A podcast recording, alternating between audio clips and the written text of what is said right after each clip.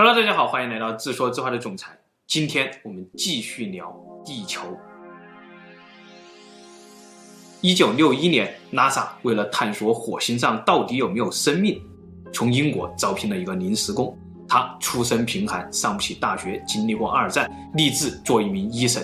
但是他被 NASA 选中，和他的医学造诣毫无关系，因为在 NASA 眼里，他是一个脑洞极大的发明家。他捣鼓了一种分光计，正好可以用于检测火星的大气。这个临时工正是拉夫洛克，当时他四十三岁，现在已经一百零一岁了。拉夫洛克到了拉萨不久，在一次关于火星生命的讨论上，他实在听不下去了，突然就拍案而起，对着在场的那些殿堂级的生物学家们说。你们设计的实验真是可笑！火星又不是加州的沙漠，你们以地球的角度去审视火星的生命，这根本就是错误的。应该从更加宏观的角度来看待火星生命。这种言论即使在今天，也会立刻被冠以民科的身份。当时的拉夫洛克无疑是捅了一个巨大的马蜂窝。第二天，领导让他去喝茶，领导开门见山地说。你捅了马蜂窝，你伤了那些殿堂级生物学家的面子，你惹的事儿你必须解决。给你三天时间，设计一个比他们更合理的实验。言外之意，领导的意思就是，要么你给我一个改变世界的新方案，要么你就给我老老实实的去道歉。如果拉夫洛克真的会来事儿，他当然会选择去赔你道歉，巴结一下那些殿堂级人物，就此结交几个大神，顺便为自己也镀镀金。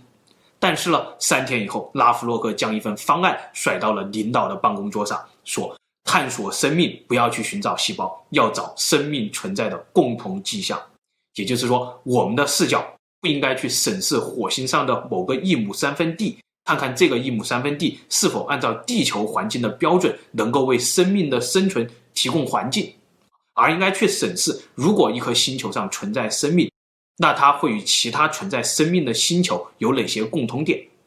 再说明白一点，就是我们探索火星生命根本不用花几亿、上百亿美金去一趟火星，只需要用我的仪器检测火星发射出来的光线，从而破译火星的大气成分，这样我们就可以了解火星大气中是否存在着生命的痕迹。这种实验在地球上用几台简单的设备就可以完成。如果说上期的帕克是个令狐冲，那这一期的拉夫洛克绝对就是孙悟空了。拉夫洛克讲完这份方案以后，本以为领导大神们会对他刮目相看，他就能成为拉萨史上最伟大的临时工，他也能为拉萨大幅节省开支。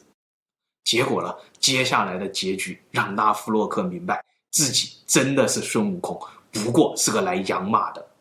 拉夫洛克的这个想法，无异于完美的推翻了现行的整个项目。那之前画出去的预算怎么说？无数的顶尖头脑脸面往哪儿搁？这简直就是拉夫洛克一个人的大闹天宫。所以结局可想而知，顿时间十万天兵天将群起而攻之，拉夫洛克被天庭除名，重回花果山去当美猴王了。此后，拉夫洛克成了一个独立的科学家。在英格兰乡间的一间谷仓当中，一直工作到今天。而他在 NASA 设计的光谱分析法，最终也成了探索地外生命和外星球的主流方法。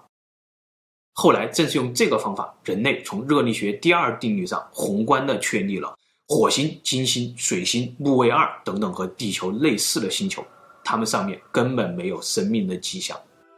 这里简单的说两句拉夫洛克的实验方法。这个实验的思想非常巧妙，实验的逻辑是这样的：根据热力学第二定律，生命的活动一定让系统趋于有序。比如地球的大气中就有大量的氧气。我们都知道，化学上氧化反应可谓是第一大反应。生活中，铁生锈了，苹果变黑了，人变老了，这都是氧化反应。因为氧气是一种很容易与其他的物质产生化学反应的物质。如果在一个仅仅依靠化学反应的混沌体系当中，氧气必然与其他物质发生反应，所以混沌无序的最终结果就是氧气一定不可能大量的存在。地球的有序一定是某种生命活动在不断的更新着氧气，所以地球的大气中大量的氧气就是象征着有序、象征着生命的迹象。而火星的大气主要是二氧化碳，二氧化碳很难与别的物质去反应，更加不可能参与到某种有序的循环当中。所以，火星是一个无序的星球，死寂的星球。推而广之，金星、水星也是一样的死寂。而人类目前用这种方法发现最有序的两颗星球，大家绝想不到，第一颗叫做地球，第二颗叫做太阳。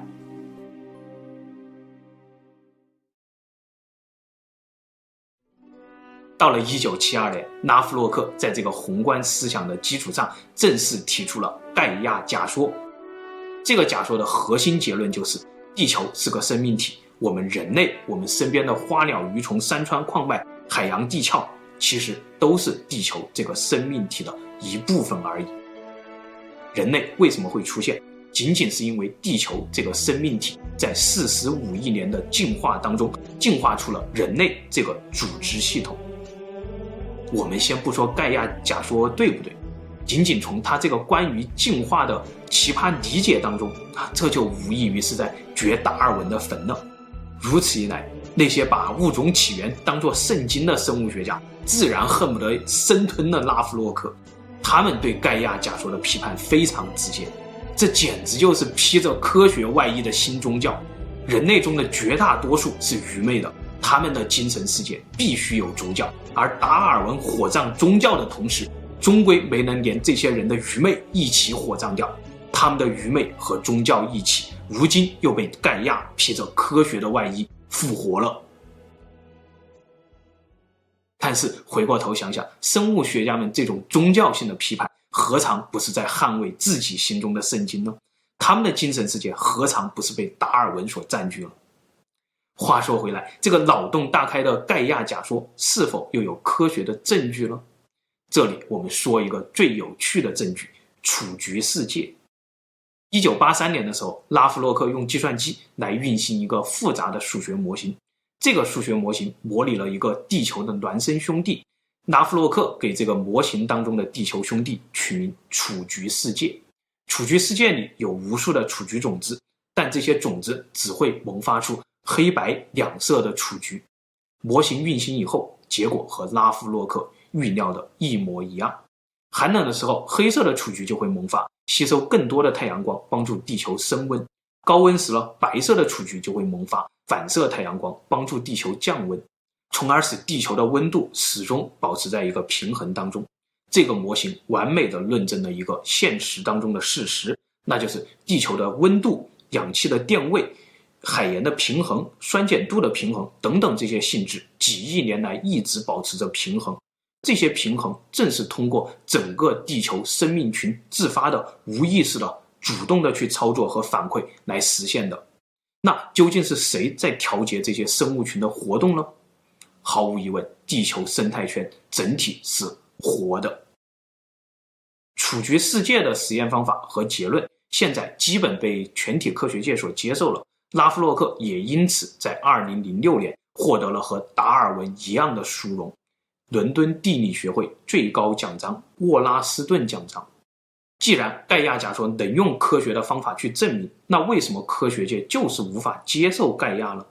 因为这个名字，盖亚是希腊神话中大地之母、混沌之初的第一位神、众神之王宙斯的祖母。